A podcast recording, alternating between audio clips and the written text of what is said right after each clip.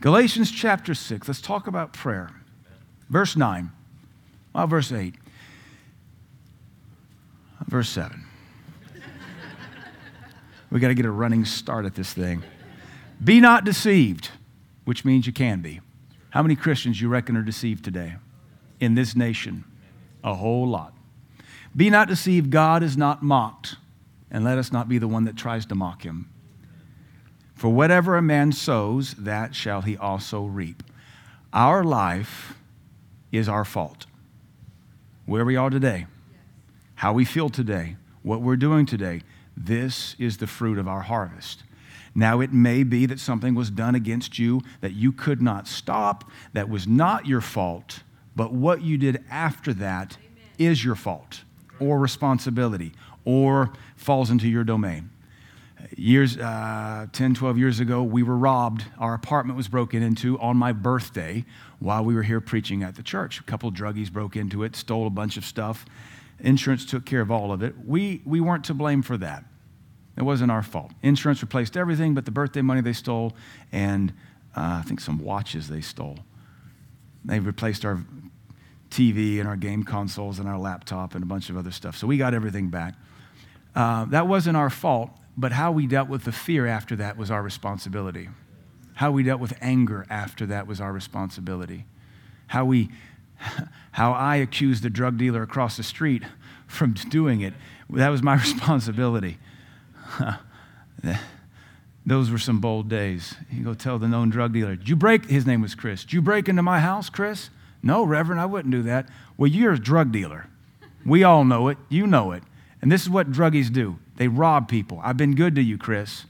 Did you? I didn't do it, man. And I said, Let me see your trunk. I made him pop his trunk. and he did. There wasn't anything of my stuff in there. He said, I swear, man, I didn't do it. All right. Still didn't trust him. But then the cops, the cops busted the, the racket that was doing it. We had a corrupt DA in those days. Those guys had broke, broken into over 70 homes, and the DA slapped him on the wrist. Corruption in this little hick town.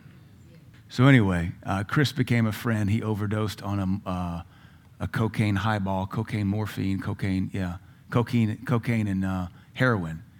And it was our one year anniversary and or maybe our two year anniversary. It was our one year anniversary. We are at home watching a car, uh, movie. It was kind of a date, and got a knock on the door about 11 o'clock at night. And the other druggie said, "Chris overdosed. He's in ICU. Would you come pray for him?" And so I went to the ICU at my anniversary night to go pray for a drug dealer. He was on total vent. He had a temperature of 108.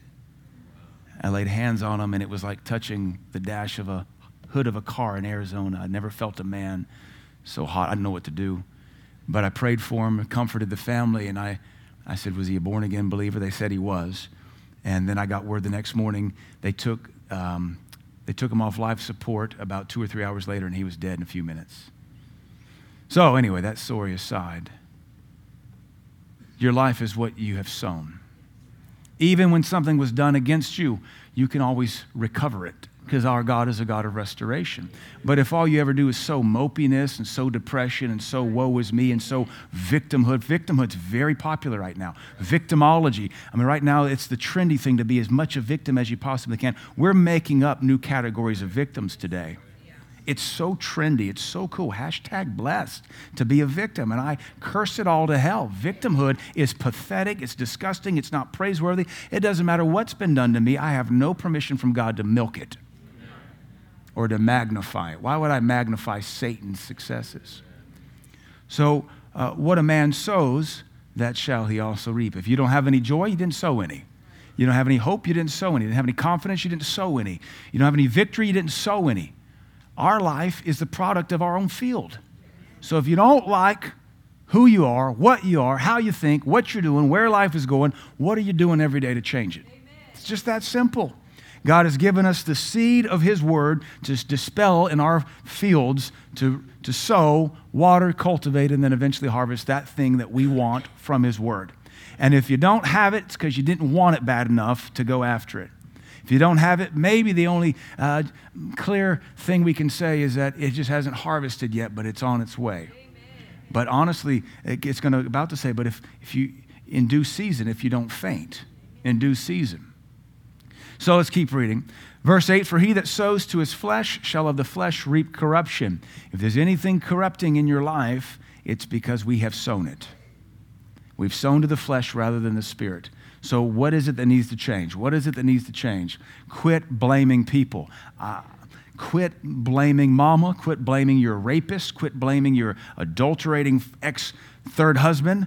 Quit blaming all this. Look to Jesus Christ because you and the Lord is the majority. And if God be for you, can the past be against you? Then why act like it? Quit looking to blame the skin color you don't like. Quit worshiping your skin color. Quit worshiping your culture. Quit worshiping whatever it is you worship when his name's not Jesus. This whole our culture is, is rotting because of we're victims and we're exalting victimhood. When even we sang a song this morning, we're more than conquerors. And when you believe it, boy, you can sing it.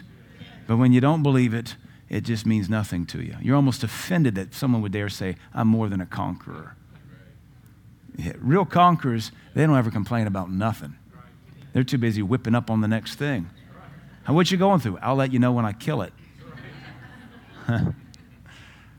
he that sows to the Spirit shall of the Spirit reap life everlasting. And let us not be weary in well doing. that's sowing to the Spirit.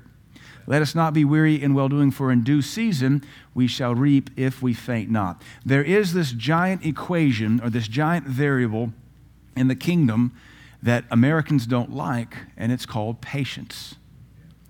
And because everything about our culture and our prosperity and our technology says now, now, now, now, now, well, the kingdom doesn't work on that timetable. Therefore, it can greatly undermine your faith. When we're used to Google searching something and getting a million hits in a fraction of a second, and if the website doesn't load on our phone within a fraction of a second, we back out and go to the next website. We're being conditioned to be impatient and really to ruin our own lives. Because God, He doesn't move at the speed of the Google. Now, He is everywhere at once, but there are things He does in our life that require patience. In due season, we shall reap if we faint not. The kingdom is still based on uh, the natural sciences, and that there's a seed time and a harvest. There are water cycles. There are seasons in our life, and we have to learn to endure things. Luke says, In your patience, possess your souls. And if you don't have patience, you'll give up things and you'll start to say blasphemous things like, Well, I guess God isn't real. Well, this just doesn't work. So, one of the things we must learn is patience. Patience. And I would also encourage you to search your life and find anything that robs you of your patience, so that tra- treat, uh, trains you to be impatient, eliminate it. Amen. Get away from it. Learn to be patient with the things of life.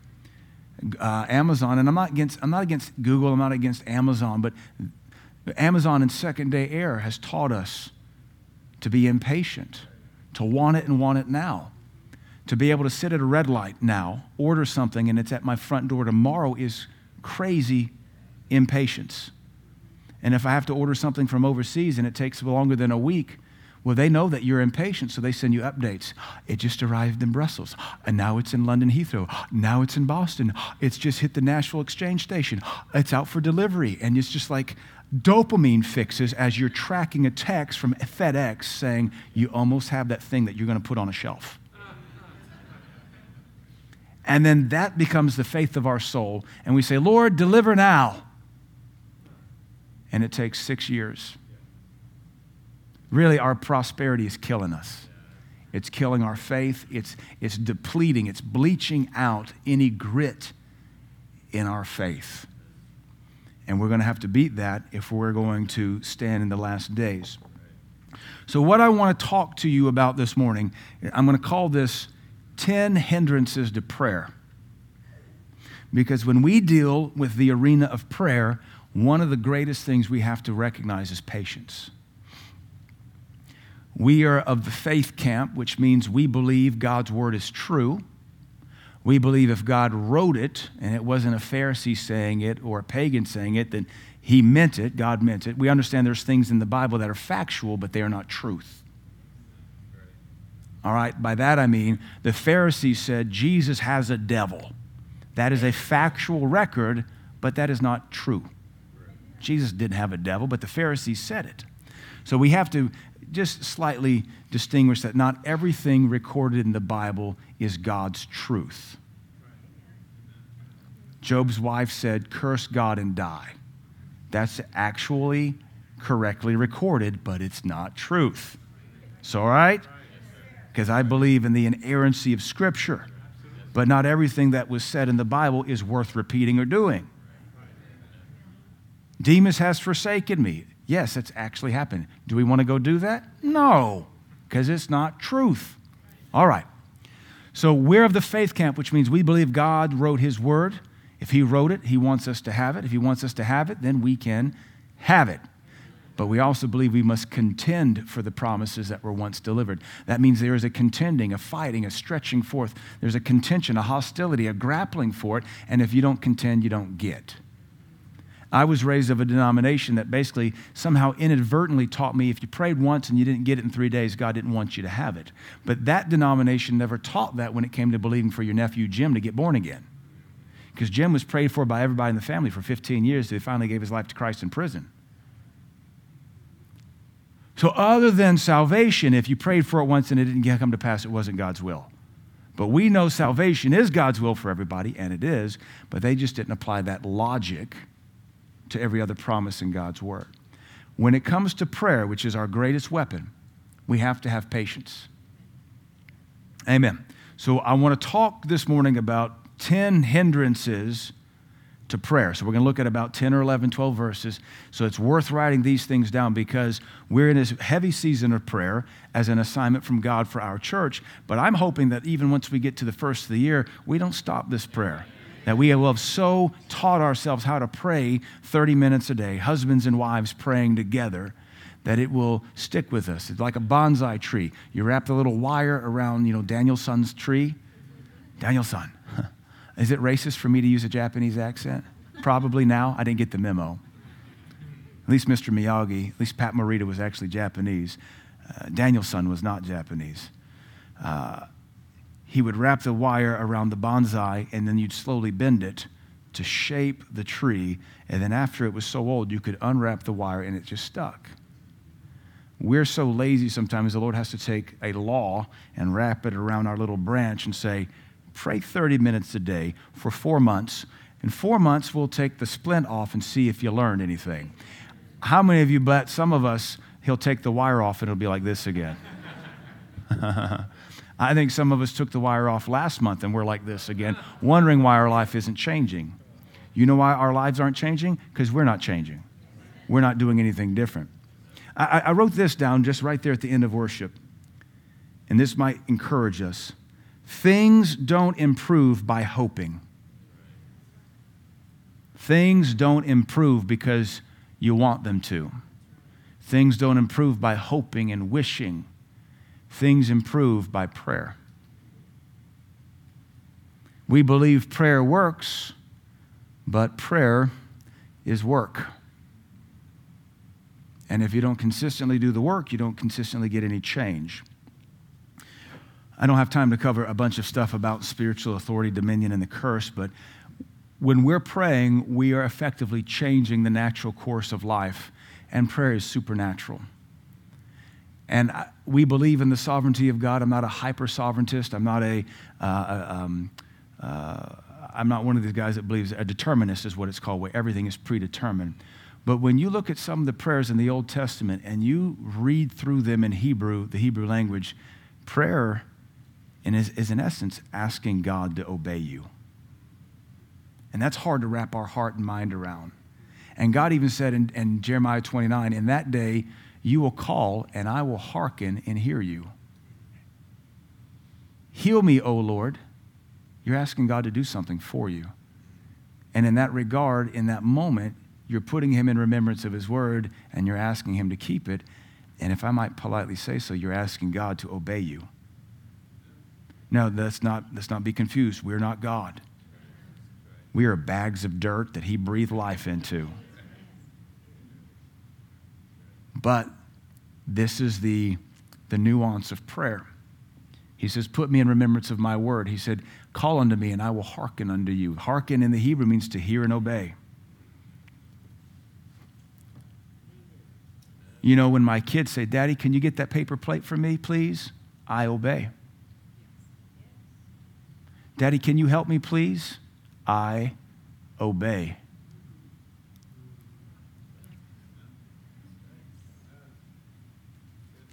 You got to sort that out in your doctrine because He is God, we are not. Yet we're in a relationship with Him, and He made us promises because He wants things for us, but He requires that we pray and put Him in remembrance and command things in His name, and He will hearken. So now, if He's not hearkening, we got to troubleshoot this. That's why we're going to cover 10 hindrances to prayer. So, no particular order. Let's go real quick. Mark chapter 11. The first hindrance to prayer is unforgiveness. Mark 11, no particular order. Probably if I had more time, I could sit down and put these in a, an order that builds upon itself, but we're just going to go through these. Mark 11, 25. and when you stand praying, forgive. The word stand there ties back into our bigger picture of perseverance and patience. The word stand means to persevere or to endure or to wait, to persist, to keep your place, to stand immovable. So when you stand immovable in prayer, that means we're expecting to possibly not get it the first month. Now, faith says we have it now. But we understand there's a possibility that when we begin to pray and move things, that the demon realm doesn't want us to have it. The natural realm has to be changed. We're going to see here in, the book, in a minute, uh, the book of Daniel, that Daniel prayed and the angel was dispatched, but he got stuck fighting the prince of Persia. Um, it makes you wonder how many times do we pray and an angel is dispatched to bring the prayer to pass, but there's a demonic force hindering him. That gets into the study of demonology and angelology, which a lot of Christians don't want to touch because it's too spiritual for them and they just want to live the best life ever with a coffee in their hand. and we don't do that. When you stand praying, when you stand immovable praying, forgive if you have aught against any, that your Father also, which is in heaven, may forgive you your trespasses. But if you do not forgive, neither will your Father which is in heaven forgive your trespasses. Do you think sitting in prayer with unforgiven trespasses is going to get prayer done? No. No, if I go into prayer and if my wife and I have had a little spat or disagreement, or usually it's just me just taking a little bit of an attitude, if I go to prayer, the first thing he's going to start dealing with me about is go apologize to your wife. And I can't get anywhere in prayer until I say, honey, I just need you to forgive me. I, I went quiet on you, I was, had a little grump attitude. And she's always gracious to say, I forgive you. Now I can go back and get somewhere in prayer. But if you try to live this life holding unforgiveness, your prayers are null and void. Because all God's going to talk to you about is that unforgiveness, that unforgiveness, that unforgiveness, that unforgiveness, that unforgiveness. Because unforgiveness is a lack of love, it's a lack of obedience to Christ. And how can you ask God to answer, hear you, when you won't answer and hear Him? One of our greatest commandments is to forgive, even as God, for Christ's sake, hath forgiven you. Ephesians chapter 2. Forgive, even as God hath, for Christ's sake, forgiven us. So make sure you walk a lifestyle of unforgiveness. You'll have plenty of opportunity to practice this in the future. You might have plenty of forgiveness today, but just wait. Somebody will violate you, maybe at a traffic light, probably with an Overton County tag. Somebody sent me a picture last night. They were in line at Wendy's drive through, and the third or fourth car ahead of them was a fat woman on a Hoveround.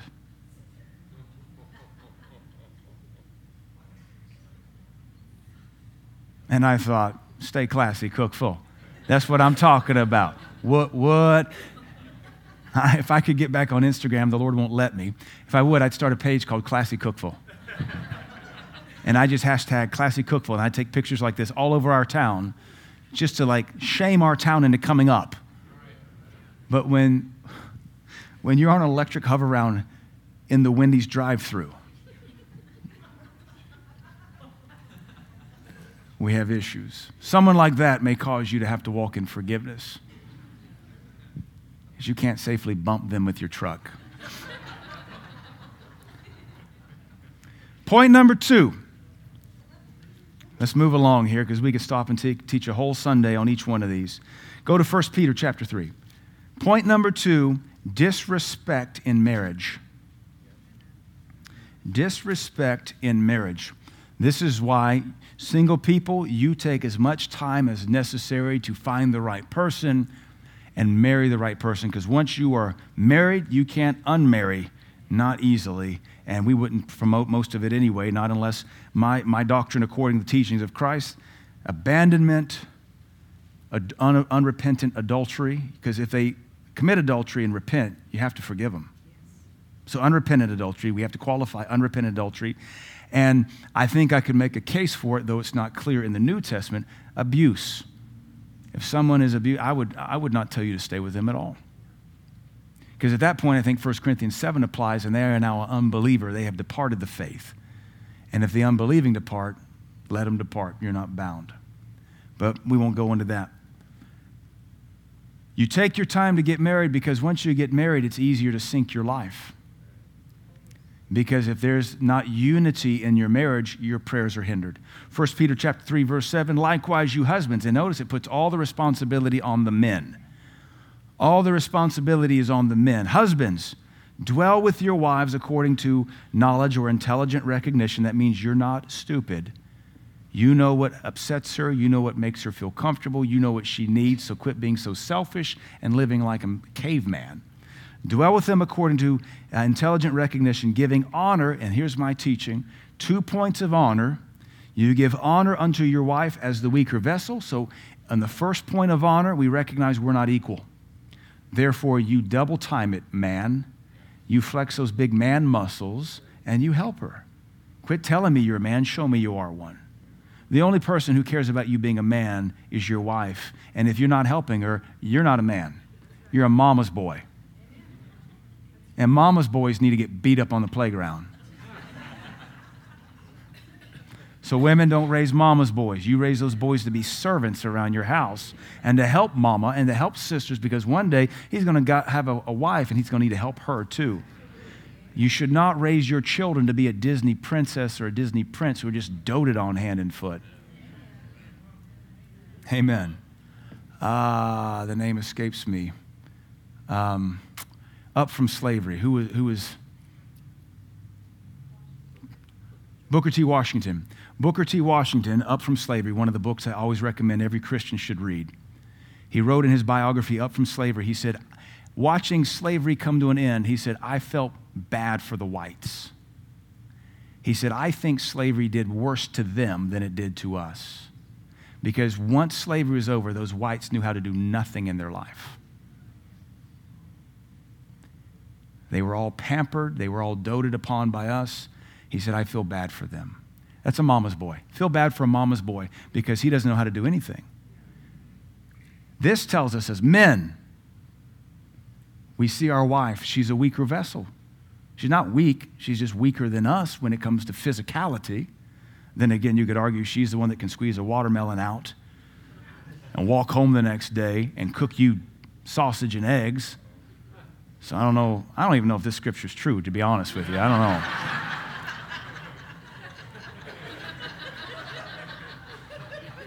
Because some of these wives, they deliver babies long, uh, quicker than some of you men sit on the throne. And you get self induced epidurals and your legs go numb, and she'll do it without one and get up and go clean the house. And you, after I need to take a break. You, you just sat on the throne for 45 minutes. Now you got to go watch ESPN and take a nap. You are no man. You're a mama's boy. And I would never let my daughters even be interested in anybody like you. All right. So you give honor because she's the weaker vessel. She needs help. And you also give honor because you're heirs together. That means she's your equal. In the spirit, she's your equal. In the physical construct of her body, she is inferior only by strength. We understand women's bodies are not inferior. They're fearfully and wonderfully made, just in a different way than us. But we see that we help them on two counts. And if we don't do this, the Bible says our prayers are hindered. See your wife as your equal in the spirit realm, but also that she needs help in the natural realm. She's your equal in the spirit realm, but she needs help with some physical things in the natural realm. This is our second hindrance to prayer. So, any one of those two categories, equality or, or physical inequality, those will be the sources of stress and strife in a marriage. So, what we have to do as husbands is make sure our wives are cared for. Therefore, there's unity. Therefore, it's easy for us to pray together. Therefore, our prayers get answered. When my wife and I pray, we, we cover this. Usually say, honey, or I say, Lord, my wife and I are in agreement. We're in res- uh, respectful, mutual agreement. Uh, I take care of her. She takes care of me. There's no reason our prayers should be hindered here, Lord. And I invoke this verse many times when we pray to let the Lord know I'm taking care of her. I'm respecting her. You, you men should ask your wives if they have any, they want to file any complaints against you. Because if that complaint box is full, that would explain why your prayer life goes nowhere. Amen. And most men know the same five complaints because they haven't changed. So be a man and change. Just, just be different. Just cut those apron strings. Be free. Don't let mama puppet you. You know, she has those little things tied around you and she just kind of does a little thing with her apron strings. Be free from mama and be a real man. Tell mama to be quiet. Tell mama, shh. Mama should be seen and not heard. Oh, we're going to upset some folks. Number three, go to number three. Fast, fast, fast, fast, fast. We covered that Wednesday night. Number three. Go to Daniel chapter 10. These are in no particular order. Daniel chapter 10, we cover this briefly, mentioning in passing. Uh, number three, hindrance to prayer is just impatience and you quit. You just get impatient and you quit. I talk about the guy that swam across the Atlantic. He was going to break a world record, swam across the Atlantic. Halfway across, he got discouraged, didn't think he could do it, and turned around and swam back. You idiot. You got halfway there and quit and turned back. If you'd have just stuck with it, you'd have done it. How many times are we like one day, two days, a week of prayer from receiving our answer? But we quit, we get out of our place. You have to understand that in the spirit realm, prayer builds a momentum. And it takes sometimes days, depending on how carnal you may be, how stacked against you the odds are. It may take weeks, months, or years to build the momentum that breaks through the demon realm and changes the natural. So you have to consistently do it. You can't pat yourself on the back because you prayed three days in a row. You have to consistently do it to maintain momentum. Daniel chapter 10. Daniel is praying. He's fasted pleasant bread and he sought God for the deliverance of his nation, a deliverance that was prophesied by Jeremiah the prophet 70 years prior. Daniel finds those prophecies and says, Lord, it's been 70 years. Lord, you said after 70 years you would deliver us. Lord, you said, deliver us now. And that's what Hosanna means. Psalm 118. Now think about this again in the context of commanding God. And remember, we're dirt bags breathed with life. But Hosanna says, Deliver now, O God. Send now prosperity. That's what the word Hosanna means. Deliver now. It's a command, it's the imperative. Deliver now. Send now prosperity. Help us, O God. So Daniel's praying, and he sees a man, he sees an angel, and he falls down, verse 10. And behold, a hand touched me, which set me upon my knees and upon the palms of my hands. And he said unto me, O Daniel, a man greatly beloved, Understand the words that I speak unto thee, and stand upright, for unto thee am I now sent. And when he had spoken these words unto me, I stood trembling. Then said he unto me, Fear not, Daniel, for from the first day that thou didst set thine heart to understand and to chasten thyself before thy God. Now, notice prayer takes some discipline and some chastening. We want to just kind of shoot from the hip with some cheap faith confessions. I believe I receive. I believe I receive. Oh, no, in Jesus' name. That's just cheap, chintzy Christian juju. It's superstition. He says, Your prayers, you chastened yourself to pray. You disciplined, you deprived yourself of things because you had to move heaven and earth. We couldn't just pray on the commute and half heartedly touch God while you're doing 15 other things at once. He said, uh, and to chasten thyself before thy God. Thy words were heard, and I am come for your words. Your words were heard. Wait, so you mean he didn't pray mentally? This is one of our other doctrines we could probably throw in here, but prayer that's mental is not prayer. In the Hebrew language and in the Greek language, the word for prayer is an oration, it is spoken. If it's not spoken, it's not prayer. Now, that upsets religious people, but the devil loves the doctrine of silent prayer. Daniel prayed, and the angels were dispatched for words. not thoughts. Words, not thoughts. But God hears my thoughts. Yes, He does, but the devil doesn't.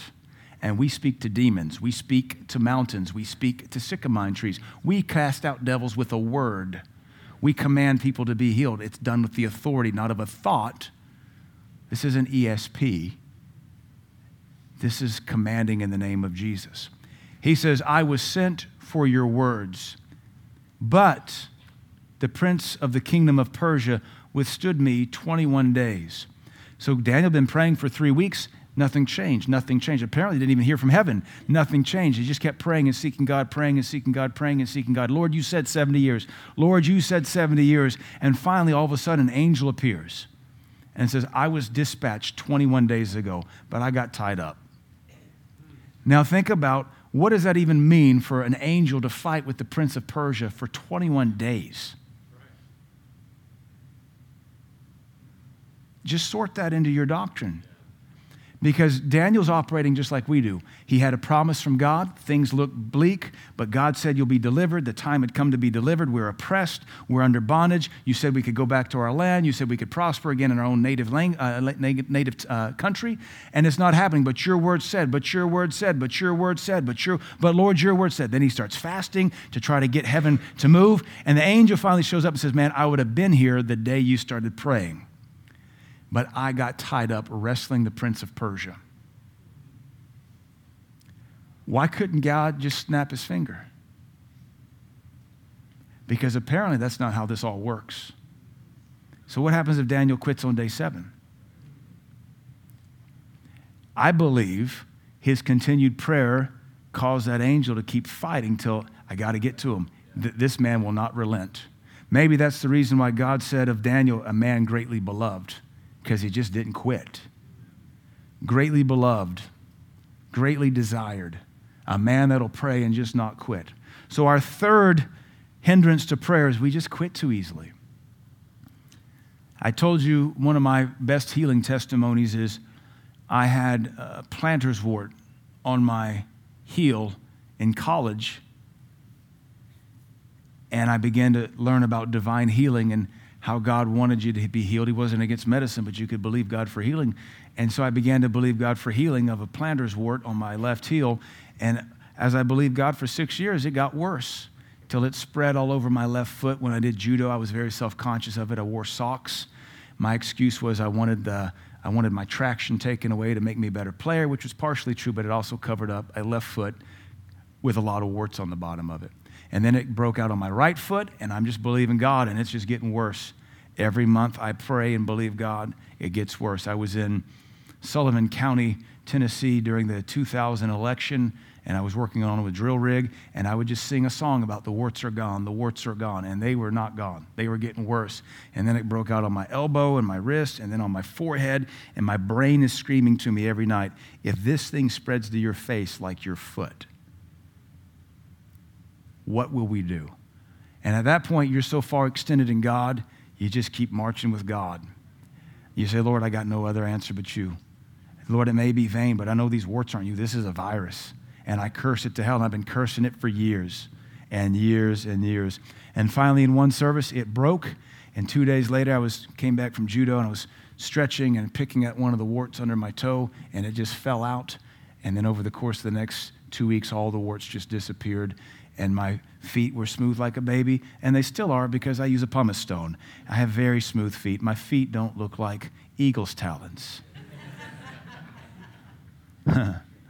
I've seen some of you in open toed shoes. You should not wear those.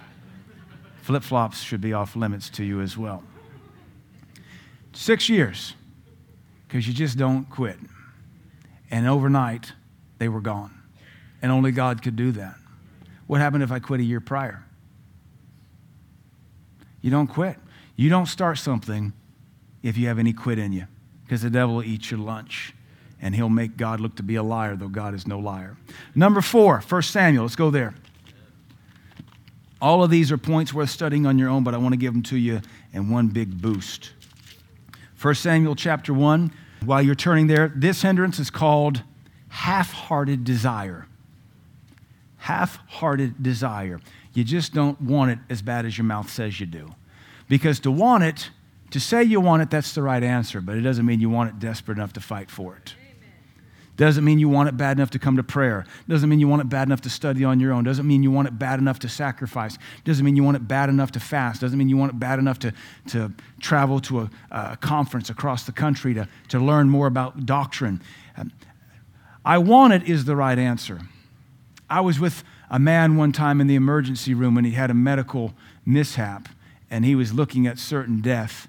And the doctor came in and said, Do you want to live? He was talking about a DNR, do not resuscitate.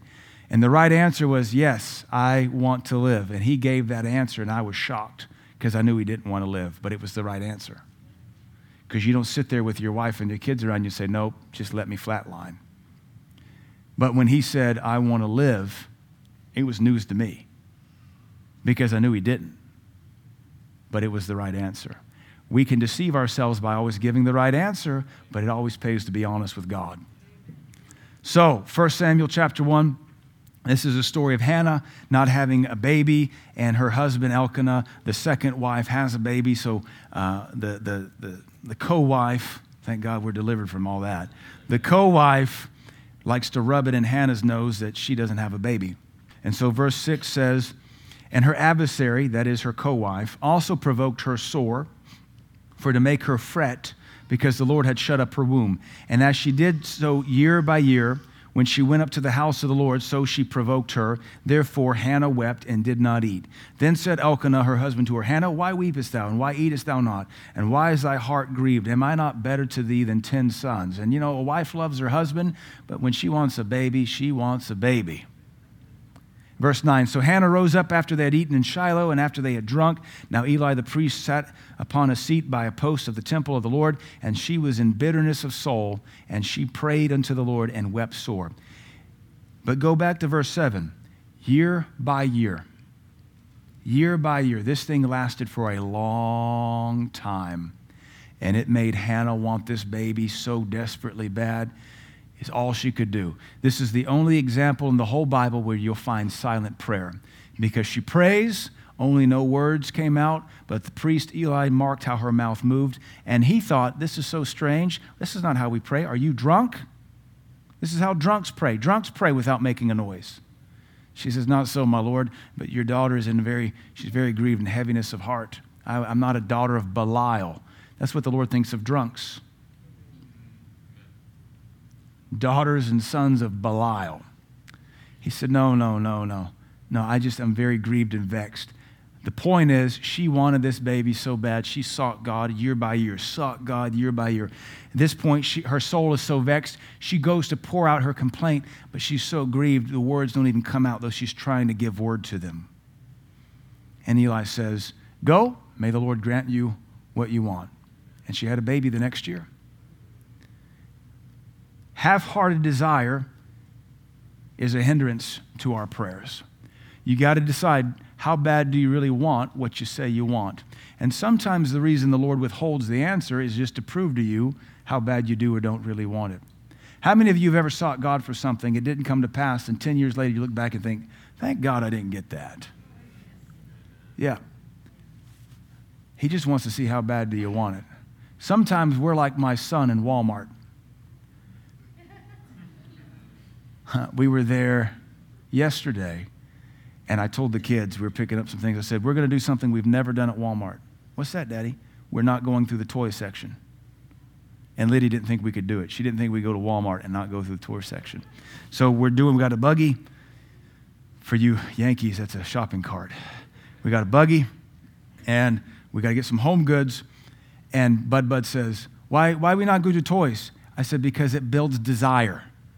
He said, What's that? I said, That's you wanting something you don't really want. He said, What you mean? I said, We're not, just trust me. So then he said, Ooh, daddy, I want that. I had just no sooner said it builds desire. What's that? It's you wanting something you don't want. When he said, Ooh, daddy, I want that because of the islands, you know, little things in the islands. And I said, That, that is unwarranted desire. We're going down the rug aisle. So we had to go down the rug aisle, and we actually did it. You should be proud of me. We went to Walmart and didn't look at toys. It's a miracle.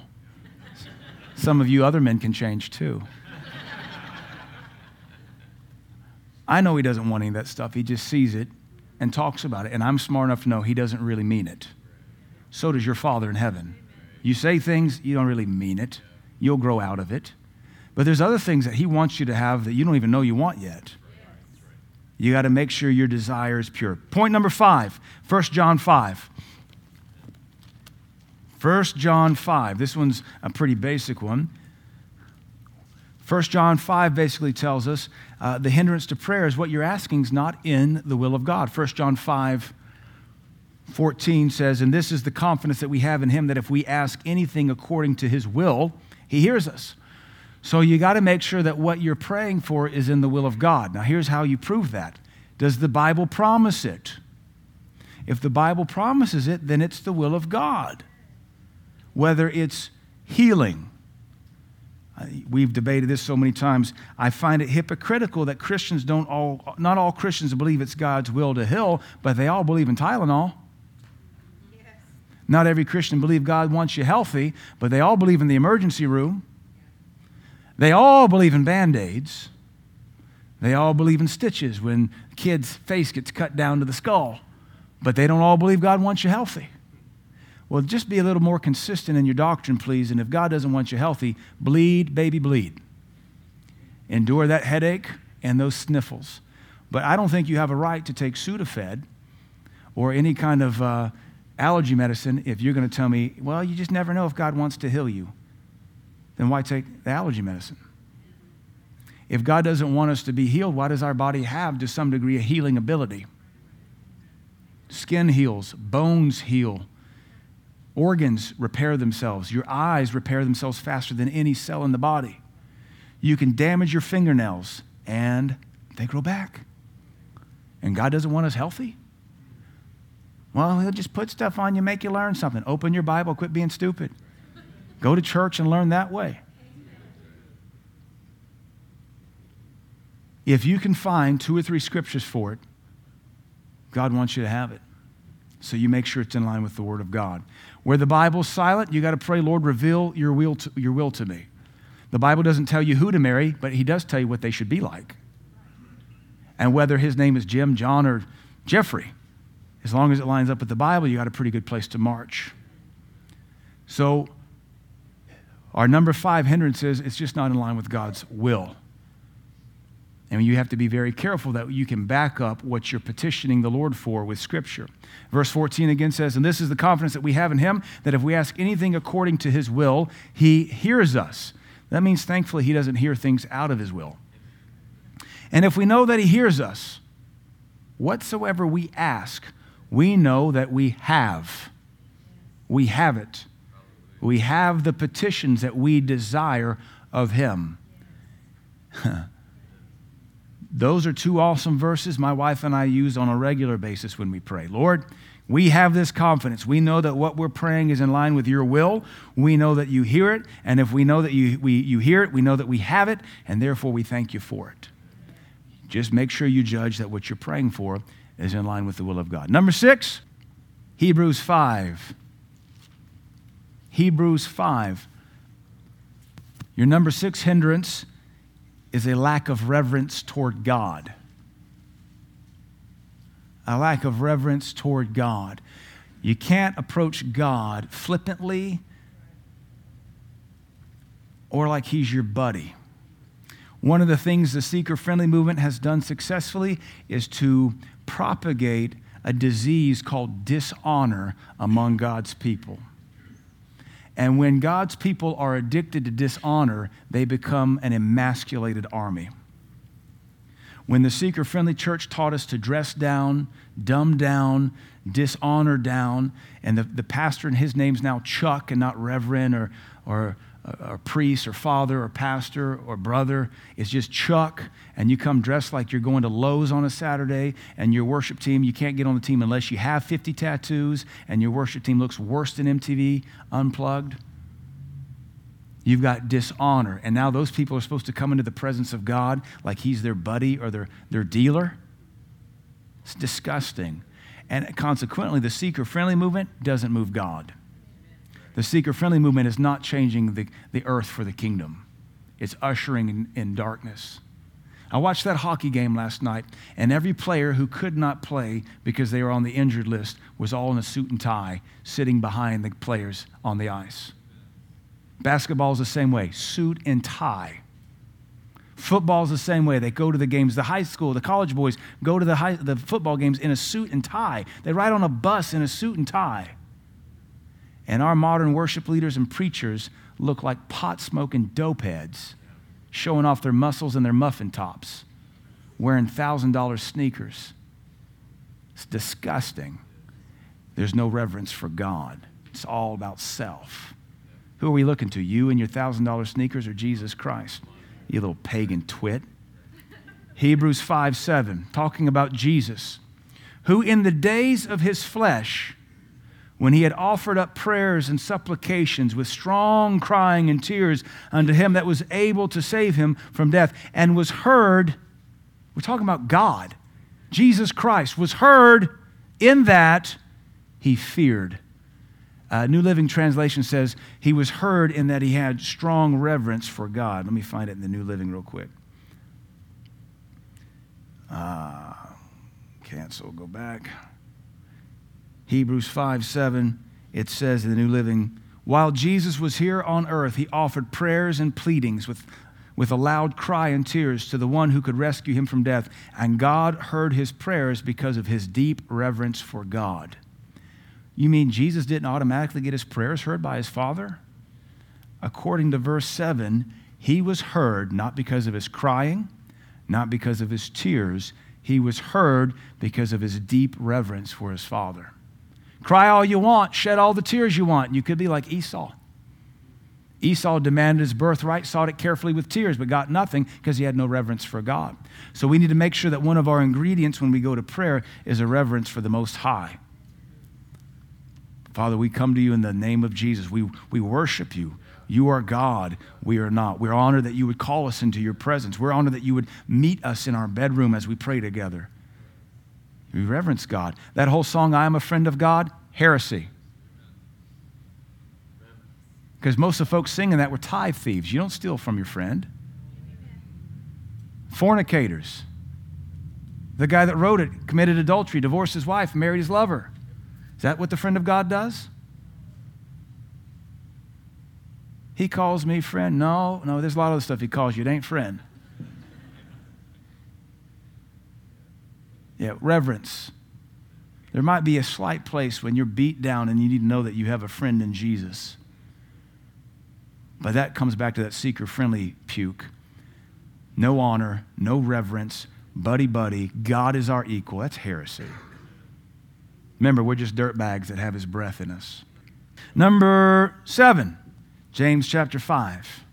You learning anything? Judge yourself on these. See what you need to tweak. These are all pretty simple. We, I think we know them by nature. We just have to be reminded. James 5 16. This uh, hindrance just means uh, this one is just being disimpassioned. Disimpassioned prayer. Disimpassionate when you pray. You got to be careful that even though you pray the word of God, if you're not careful, it could be very much like a religious Catholic rubbing a bead. Quote the prayers, but don't even have any grit, no uh, traction when you're declaring them. James 5:16 says, "Confess your faults one to another, pray for one another that you may be healed." The effectual, fervent prayer, fervent prayer. We pointed out a couple weeks ago that's the word energio or energy. Prayer with energy. Prayer with energy. Prayer with energy. The effectual, fervent prayer of a righteous man availeth much. Prayer with energy makes much power available. The other day, the other night, I was praying with our daughters, Lydia and Abigail, and Abigail did a great job praying. And then it was Lydia's turn. And Lydia looked at me. She said, Daddy, I need help praying. Well, she's been praying a long time. I said, well, What do you mean? She said, I just say the same words in the same order every night. I need help praying. And I thought, man, it's a smart kid. And she's right, she does. We train them into prayer. It covers everything pastor, mom and dad, grandparents, new folks we're praying for, pastor friends who are fighting sickness. They, they have it. They got, and it's always adapting and changing. But she's right. She recognized, she says the same thing in the same order every night. That would be disimpassioned prayer. She could tell it wasn't working. Pretty good for a nine year old. Verse 17 says, Elias was a man subject to like passions as we, and he prayed earnestly. He suffered temptations like us, he had weaknesses like us, but he prayed earnestly, and it didn't rain for three and a half years. Then he prayed earnestly again, and it rained again. Rain obeyed a man who struggles like we do. And we're better than him. He wasn't born again, we are.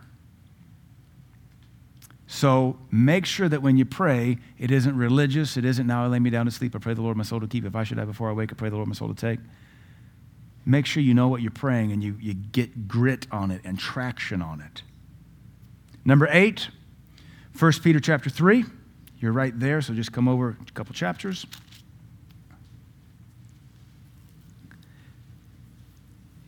This is unrepentant sin.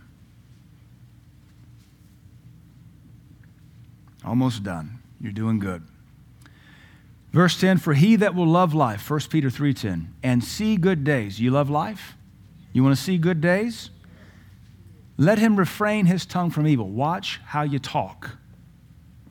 And your lips that they speak no guile. Make sure that you're honest with what you say and who you say it to. No guile, no manipulation. Let him eschew evil. That means you hate evil. And let him do good. Let him seek peace and ensue it. Verse 12 For the eyes of the Lord are over the righteous, and his ears are open unto their prayers. But the face of the Lord is against them that do evil. The Lord's ears are open to the prayers of those that are clean, that are righteous. The second you and I sin and we fall into a sin that we've not repented of, you can go pray, but all the Lord's going to say is repent. But I need healing, repent. But I need my marriage fixed, repent. But I need my baby, repent. But I need this job, repent. So you have to be in tune to whatever God is saying to you when you go to prayer because you won't go any further than that thing He wants to deal with first. It will always be sin, typically unforgiveness. So unrepentant sin is a great hindrance to our prayers. So make sure, even the Lord's Prayer says, Forgive us our sins as we forgive those that sinned against us. That's why it's part of the model prayer. Number nine, Ezekiel 14. We covered this a couple services ago. Having idols in your heart. Ezekiel chapter 14. I'll read it to you, first couple verses. Verse 1 says, Then came one of the uh, certain of the elders unto me and sat before me, and the word of the Lord came unto me, saying, Son of man, these men have set up their idols in their heart and put the stumbling block of their sin before their face. Should I be inquired of at all by them? When you and I have idols and we seek God, He's not going to talk to us. He's going to thump the idol. That idol could be that unrepentant sin, that idol could be unforgiveness. Regardless, when we come into God's presence, we have to be willing to drop whatever He tells us to drop. We have to be able to confess whatever He's telling us to confess. But an idol, it, it doesn't even have to be unforgiveness or some unrepentant sin. An idol could be offense, but that's unforgiveness. An idol could be a hobby. An idol could be a video game. An idol could be a career. An idol could be uh, your favorite skin color. An idol could be a cultural norm. Idols are a dime a dozen, they're not just bronze statues. But when they're in your heart, God says, Why should I even listen to them? Why are they even coming to me? In our region, it's excuses. That's an idol. Inconsistency and laziness. That's an idol. So we got to repent of these things. Last one, number 10. Luke chapter 18.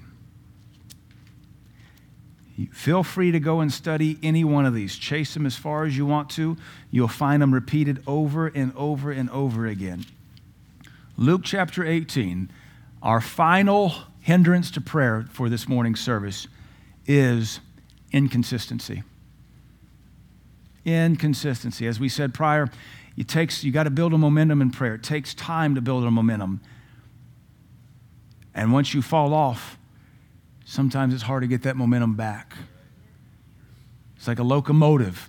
Once you lose it, it you got to start over from scratch and start pitching all that coal back into the engine to build the steam, to build the pressure, to begin to turn the wheels that will slip for the first 30 or 40 rotations before everything is pulled out, the slack is pulled out of the train. You hear all the creaking, a lot of energy exerted just to get you going from a dead standstill.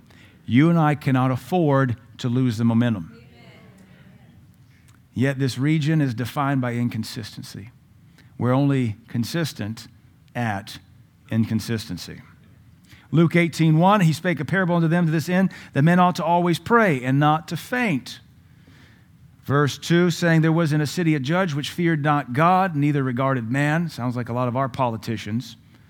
And there was a widow in that city, and she came unto him, saying, Avenge me of mine adversary.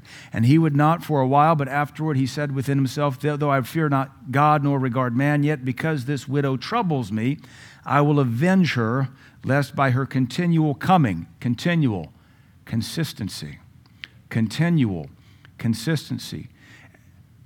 We are to consistently go to God, our righteous judge, and say, Lord, give me vengeance. Or we don't need vengeance. What we need is our prayers answered.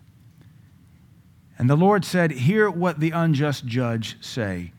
And shall not God avenge his own elect which cry day and night unto him? I said, No, not in my region. We don't cry night and day. We cry in bursts that last two or three days, and then we go silent for six months. Righteous God's elect, they talk to God night and day.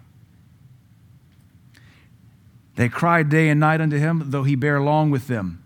I tell you that he will avenge them speedily. Nevertheless, when the Son of Man comes, shall he find faith on the earth. Here, we can equate faith in God to consistency in prayer. If you really believe God answers prayer, you pray consistently. If you really believe your prayers are turning the circumstance, you pray consistency or consistently. You get excited about the momentum. You say, man, I'm, I'm just going to go after it. I love it when a coach allows the team to run the score up. I don't believe in the mercy rule when it comes to anything competitive. Just bury them under 60 more touchdowns. Just do it. So the other team can wake up and realize they're lame. Get a momentum going and then don't stop. Why would you back off? Why would you tear down your barns, build bigger barns, and take your ease? We don't have time to do that.